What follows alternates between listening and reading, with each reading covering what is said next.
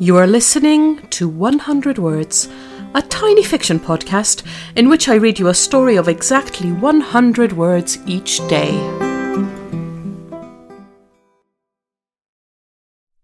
Episode 124 Squelch. They trudge along the riverbank, their boots squelching in the mud with every step. The sound reminds Roxanne of wet, uncomfortable camping trips with her dad, who thought this kind of adversity was character building.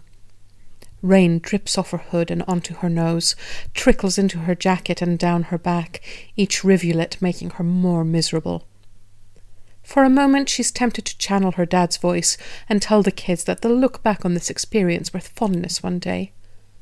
But she knows that that's not necessarily true, so instead she squelches on doggedly towards the warm, dry indoors.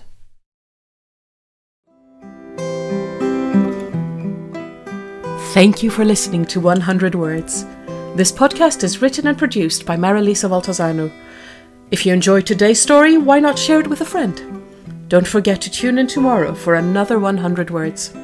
Goodbye.